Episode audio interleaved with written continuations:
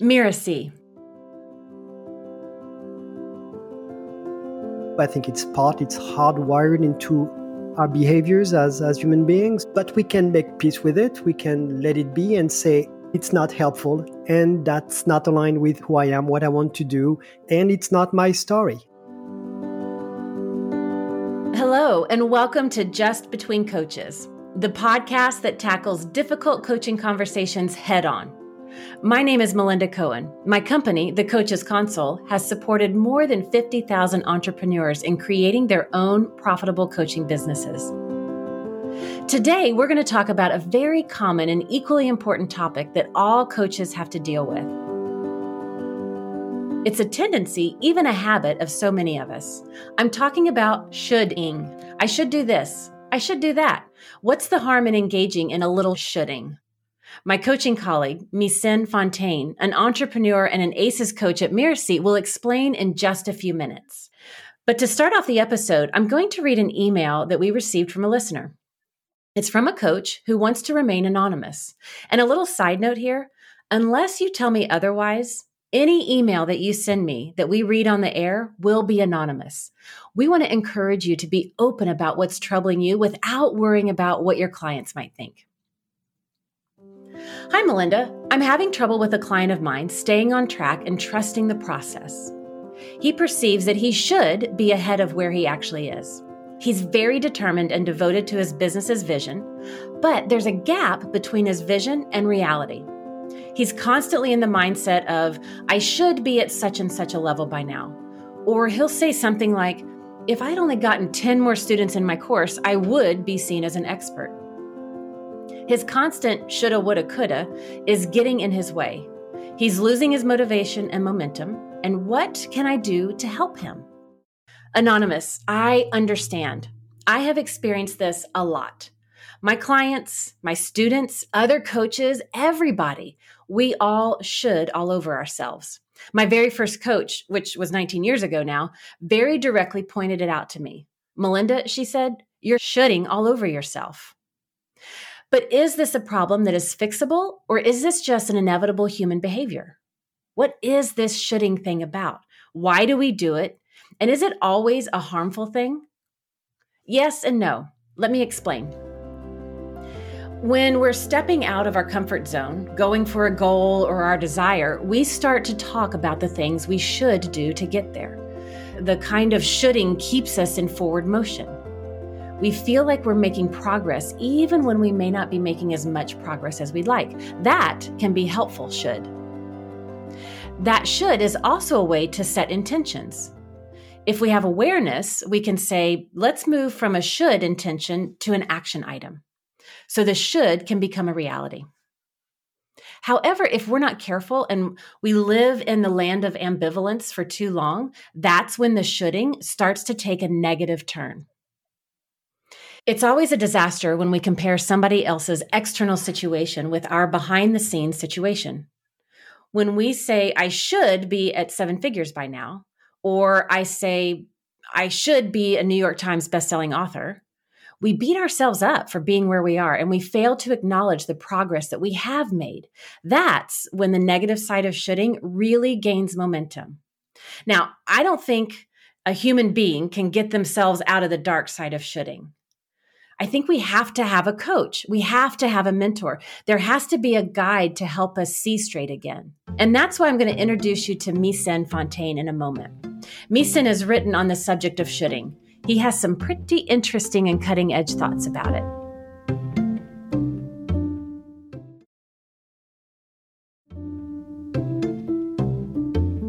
Our guest coach today on Just Between Coaches is Micène Fontaine. Micène has more than 20 years of experience running a small business. He is also an ACES coach at Mirasee and a Frenchman living in the US. Welcome, Micène. Thank you, Melinda. Glad to be with you. I'm so happy to have you here, and I'm really excited to talk about this conversation. And Micène, what do you think about the coach's concern about shoulding? Well, I think they're not alone. For sure, like you mentioned in your experience, it's been mine as well. A lot of shooting going on with myself and with people I'm a business coach for. And, I'm curious, Micène, why do you think we should all over ourselves so much? Like, what function does it serve, if any? Hmm. I think, for one thing, there is the shooting sometimes is not us shooting on ourselves. I think it goes back to expectations. I think we shoot ourselves because of aspirations that we have and things we see out there, and we want to rise to that level. The thing is, as you pointed earlier, sometimes it becomes negative, it becomes toxic. That's when the shooting leans towards the uh, toxic side of the spectrum. And then there is the other side you mentioned, which is it gets us into gear. But I don't consider that to be shooting. I consider that to be stubborn optimism or, or, or something else. Mm. But that's why it becomes helpful. Interesting. So like the the comparison, the expectations when we're when we're comparing that, that's when if we're not careful, we start shooting all over ourselves or others start doing it to us even. Mm-hmm. I think it boils down to taking on someone else's story without examining it and making it our own. I think that to me is what the shooting uh, on ourselves boil down to. When I say I should, let's say, have employees if I'm going to be an entrepreneur, that's a very common one. Unless and until I have employees and staff, I don't have a, a real business. I hear that a lot. So that's one of those big shoulds out there. And that is somebody else's story that we've decided to take on as our own without examining it, without looking at what it means for us, without looking at whether or not it's aligned with what we want, or if it even makes any sense. So that's to me is the the marker of shooting.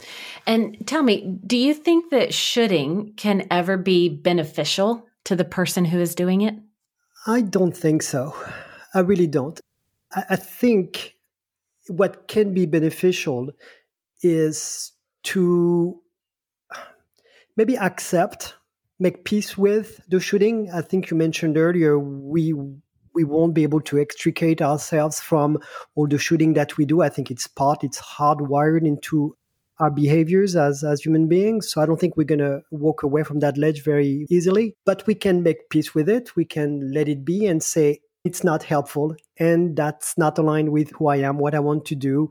And it's not my story. That's my business partner's story. That's my mother's story. Let it be and remind ourselves of whose story that is.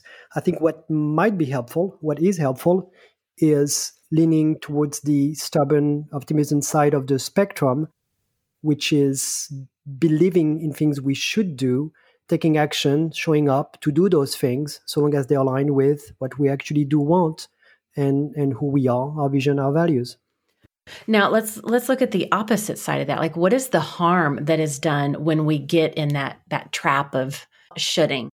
For me, it spirals um, out of control pretty quickly. I think. I mean, I'm, I am not a mental health professional, but definitely the shooting can quickly turn into depression, can quickly turn into anxiety, lack of self esteem, or even on a everyday paralysis. You know, you feel paralyzed with all the shoulds. If you start listening to those voices, to those shoulds, then it becomes paralyzing and it prevents you from taking the next step. So I think uh, the immediate result of shooting is inaction mm-hmm. in many cases. Yeah, yeah, like playing small, like a holding back, mm-hmm. and so they're not showing up and and yeah, very interesting. Now, with all the awareness you had, because you've written on this topic, and with with all the awareness that you have, I'm sure the listener is wondering: Do you still should all over yourself? Every day, every day, every day. I should, and I remind myself, okay, nice try. No, it's hard. I, I haven't mastered the not shooting on myself, but I try to remind myself of the fact that it's part of the journey. It's it's those voices will creep up, and it's okay to welcome them to say thank you for the reminder. And you're not my story, and I did not cast myself in that role, so I'm going to go back to doing what I set out to do. So that's what I do with it. But no, they don't go away, at least not for me. And if you have the secret, I want to know. No, I was hoping you did because I don't have the secret either. well, maybe maybe the secret, if there is one, is asking yourself whose story is that. Mm. I think it's it's helpful if you can catch yourself, you know, at the time of the shooting and and really pause. Okay, why am I feeling that way? Whose story is that? It, it's a very powerful question. I didn't come up with it. I forget where I heard it, but I thought, okay, that is actually the key. That's a powerful coaching question, right? Because then it's up to them to say, well, I'm telling my story, but not if you're using the word should, then it's not your story, right? So mm-hmm. exactly. immediately they'll either begin to agree or disagree, but in either case, you're you're calling out that pattern. Exactly. And in a coaching uh, context, I remember one specific example of someone showing up mm, really, really frustrated. They had on the agenda to create some content, as many entrepreneurs do, you know, blog posts, these type of things. And they had decided that they should be writing that content well ahead of time, well ahead of the date on which they were due to, to post it. And they showed up with that, that it should be ready. And after a few questions, it became clear that the content was good. That's when they did their best work. And it wasn't compromising anything, either quality nor their timeline. But someone else had told them that it should be done on a different schedule. So we were solving for something that was a non issue. And it created extreme anxiety for this particular entrepreneur. Mm. Now, I also have a, a, process to address shoulding. When you're living in the land of shoulding, I should do this, right? I should do that. It's usually wrapped in the tone of complaining of some sort, right? So I'll say to mm. my clients on a call, All right, you've got five minutes to take the BMW around the block. And BMW stands for bitch, moan, and whine. And I can say, now you can bitch, moan, and whine. I'm setting the timer. Let it rip for five minutes. Get it out of your system because after that, we're getting to work. And then they do, right? And when they're like the timer's going, and for those five minutes, they'll actually make it worse. And it just gets really messy with their shoulding, but they get it out of their system. And it's been a technique that's worked really well for me. I love it. I love it. I will borrow that. I think it's fantastic. I think it's the, the shooting you asked earlier. I think you asked, well, where does it come from? How helpful is it? I think a lot of it comes as a reaction to pressures, like societal mm-hmm. pressures. And, and and there is no space sometimes for that, you know, bitching and moaning or venting. And I think that can be a great way to vent, let that be what it is, and then move on with the story we chose, not the story in our head. So I think that's a great way. It's a very cathartic way of uh, letting go of those stories that are not mm-hmm. ours. I also find that when I tell them that, I always get a giggle or a laugh, and it lightens the because we whenever we're shitting on ourselves, we take ourselves so seriously, and it just lightens the mood, and then we can shine the light, and it and then now they're not the resistance in that energy anymore. So I find mm-hmm. it kind of breaks open the hold that shoulding can have on somebody. Absolutely. And you know that story I mentioned earlier about the, the entrepreneur with their content creation. And we have a good relationship. So I say, okay, let me make sure I understand this correctly. You are trying to write content on a different time schedule, not to solve a quality problem, not to solve any problem at all, but just because someone else told you that was a good idea. So mm, is that what was going on? Yes and they realize i mean the, right there just just me poking fun at the fact that we were obsessing over an, over a non-issue the absurdity mm-hmm, of the shooting. Mm-hmm. yeah that's a great quote the absurdity of the shooting. That's that's a write downable for me anyway. Now i want to i want to touch on a more sensitive but you know nonetheless important angle and i can only speak from my own experience. But i find that women should all over themselves all day every day. Like we are constantly comparing ourselves to the masculine or magazine covers, our neighbors, our friends, like you name it. And so I'm wondering is this shoulding something that you have observed in you know different demographics or maybe more than other demographics, for instance, uh, age, race, nationality, gender, sexuality? Like, do certain groups of people feel like they should be at a different stage than they are more than other groups? Absolutely. Absolutely. There is this concept that stuck with me a few years back. It's, it's called in, intersectionality.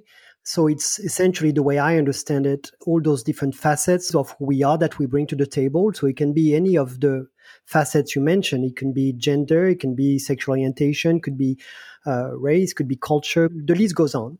And yes, I think definitely for me, there is a part of me that that comes with extreme privilege. I am a male, I'm white, I'm French. So that comes with things. But other parts of who I am come with a lot more shoulds than than the other parts. Uh, so it could be I'm a gay male, I'm an immigrant. Once again, the list goes on. And I think that the same thing is true of the people we coach. And sometimes those things are very visible. You know, whether I'm white or not, you can see that and you might be able to draw implications around what types of shooting might be going on for me. But sometimes it's something that's entirely invisible uh, to the coach. So we never know the extent of the shooting that goes on in, in people's heads, in their lives. And that's why having that trust built with the people you, you coach is important. But yes, to answer your question very directly, definitely for a lot of people, that intersectionality of who they are and what they bring into the world does come with a long list of shoulds that is not necessarily very helpful in them doing their best. Once again, to rise up to a level of expectations that the rest of the world has set for us, usually without any basis whatsoever. Yeah, and I think what's what's uh, coming up for me right now is as a coach, it's so important for us to hold that space for and that container for our clients because some of the shouldings we might hear because we hear them say, "I should do this, I should be that, I if I could have done this, I would have done that."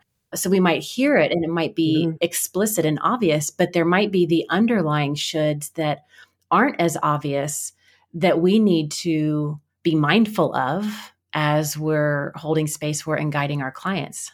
Very true. Absolutely. And, and, sometimes, I mean, I don't know if it's true for all coaches, but for me, what I'm trying to say is the extent of the shoots that go on into someone's head is really, really hard to figure out.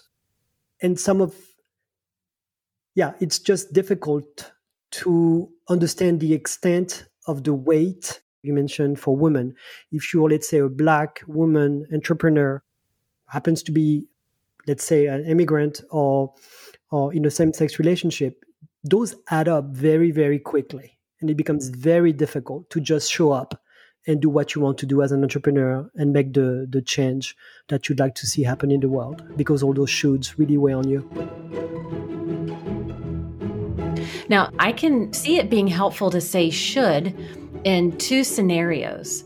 Like similar to what i said before if if you're in the early stages of setting a goal if you're not able to see the next steps well just guess. Like if you were to guess what should you be doing? And how might you go about xyz like that kind of shoulding can be helpful. And then like i said taking the bmw around the block and encouraging the, them to cough up that fur ball if you will and just holding that space. So I'm wondering, is there ever an instance where you would encourage someone to say, I should? Can you see a positive side to all this? Yes, I can. It's shooting on ourselves when there is no guarantee of results, but the things we think we should do are aligned with the way we want to show up in the world, what we want to see happen. It's very intentional, it's very deliberate, it's our story, we own it, and we okay with showing up to do the work, even though there is no guarantee of results. And that's a big part of the entrepreneurial journey. You have to show up every day with things you should be doing, even though you don't know if they're going to work as anticipated. You may have to pivot, you may have to iterate, but still, you show up, you're stubbornly optimistic. The stubbornly optimistic side of the equation. I love that, stubbornly optimistic. So now I want to go back to Anonymous to summarize some of the things that we talked about. First, today's topic, shoulding, it's very common. We all do it. And if we're not careful and aware, shoulding will prevent us from moving forward. It will it will take us out of being present and we'll go into the dark side of it but when we can stay in the positive side, it actually can equip us to move forward.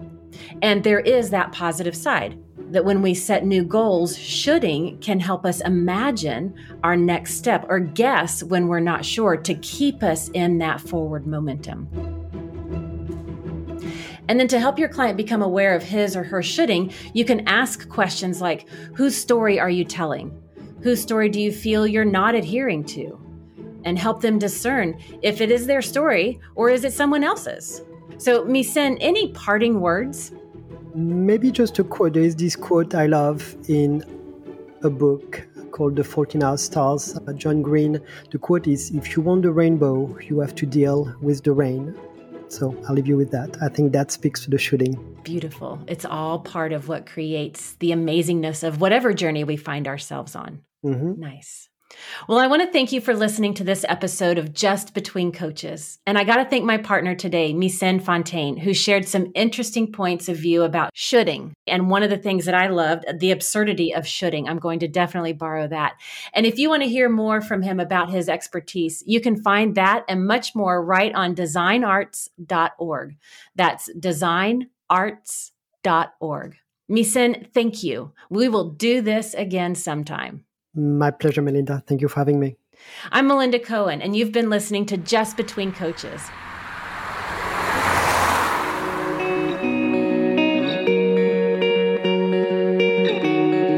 If you like today's episode, you'll surely enjoy the inspirational episodes over at Making It. In this podcast, you'll hear successful entrepreneurs describing what making it means to them and how they made it. This episode was produced by Cynthia Lamb. Danny Iny is our executive producer. I wrote this episode with Mishi Lance. If you don't want to miss future episodes, please subscribe on Apple Podcasts or Spotify or wherever you're listening right now. And if you liked the show, please leave us a review. It's the best way to help us get these ideas to more people. And if you have a question for Just Between Coaches, put the show title in the subject line and send it to podcasts at mirasee.com. That's podcasts, plural, podcasts at Mirasee, M I R A S E E dot com.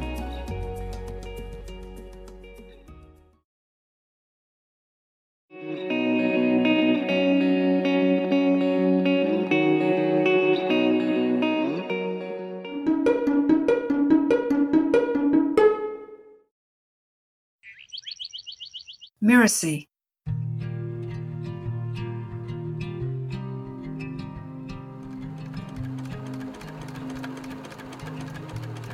And so the tailor, having gathered together the beautiful scraps, began to sew. He stitched and he sewed, and he sewed and he stitched, and by the morning time, he had made himself a beautiful coat. Now, when he wore his coat into the market, everyone admired it so much that the tailor decided to wear the new coat everywhere. And that's what he did. He wore it and wore it and wore it until it was all worn out. Or was it? In each episode of Once Upon a Business, Lisa shares a fairy, folk, or traditional tale and then extracts rich business lessons that are applicable for entrepreneurs, coaches, and course creators. Stories always take us on a journey from one place to the next. Sometimes this journey is literal, sometimes it's metaphorical, but always we find ourselves transformed. This story, The Tailor's Coat, originating from Europe, takes us through a literal transformation of the pieces of cloth and yet somehow teaches a powerful lesson. It does speak to a common entrepreneurial journey. Many of us start out working for someone else and give them everything we've got. Perhaps the tailor finally deciding to make something for himself is similar to the entrepreneurial desire to begin to create a business for ourselves. We take the scraps, the skills that we've developed, the experience that we've gained, and we launch our own business. I think it's an incredibly important skill for an entrepreneur, for anybody running a business, to be able to know that creating something out of nothing is always possible. And it's often the way forward because it's out of the scraps of what's been done before. It's out of almost the missing pieces that are not quite there that we can actually bring our creativity, and bring our determination and bring our vision to create something really wonderful, really brand new, and really beautiful. And then we can walk around the town with it. You know, we can be proud, we can step out, and we can wear it until it's almost worn out, but not quite.